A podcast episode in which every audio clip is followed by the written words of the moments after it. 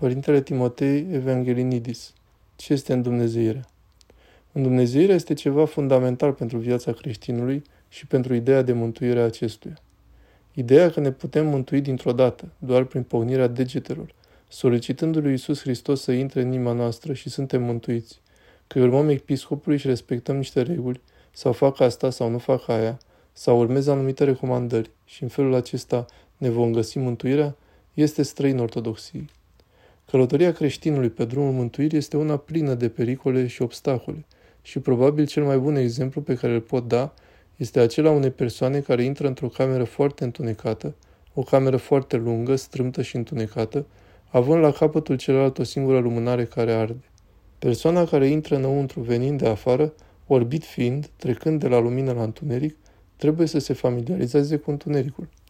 La început acesta poate distinge foarte puțin, dar din moment ce trecând prin locul strâmt se apropie de flacără de la celălalt capăt, persoana percepe realitatea într-un mod diferit. Își dă seama de noroiul de pe mâini și faptul că cele înconjurătoare nu sunt așa de întunecate pe cât păreau înainte și astfel trăind o iluminare permanentă, descoperă din ce în ce mai mult. Acesta este cu adevărat ceea ce înseamnă îndumnezeire.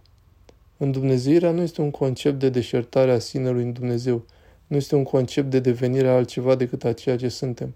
Într-un sens lumesc, îndumnezeirea este o călătorie către cer.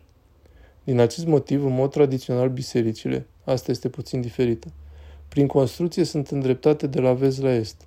Astfel vii din lume și ți întorci spatele la soarele care apune și la lumea din care vii și intri în pronaos și apoi în naos și continui tot așa. În Biserica Ortodoxă există întotdeauna scări de-a lungul traseului. La capătul interiorului bisericii, în spatele meu, există două trepte care conduc la zona altarului, care reprezintă raiul. Îndumnezeirea poate fi văzută și prin Sfânta Liturghie și prin modalitatea prin care biserica este construită, care ne arată că ne aflăm într-o călătorie care ne duce la Dumnezeu.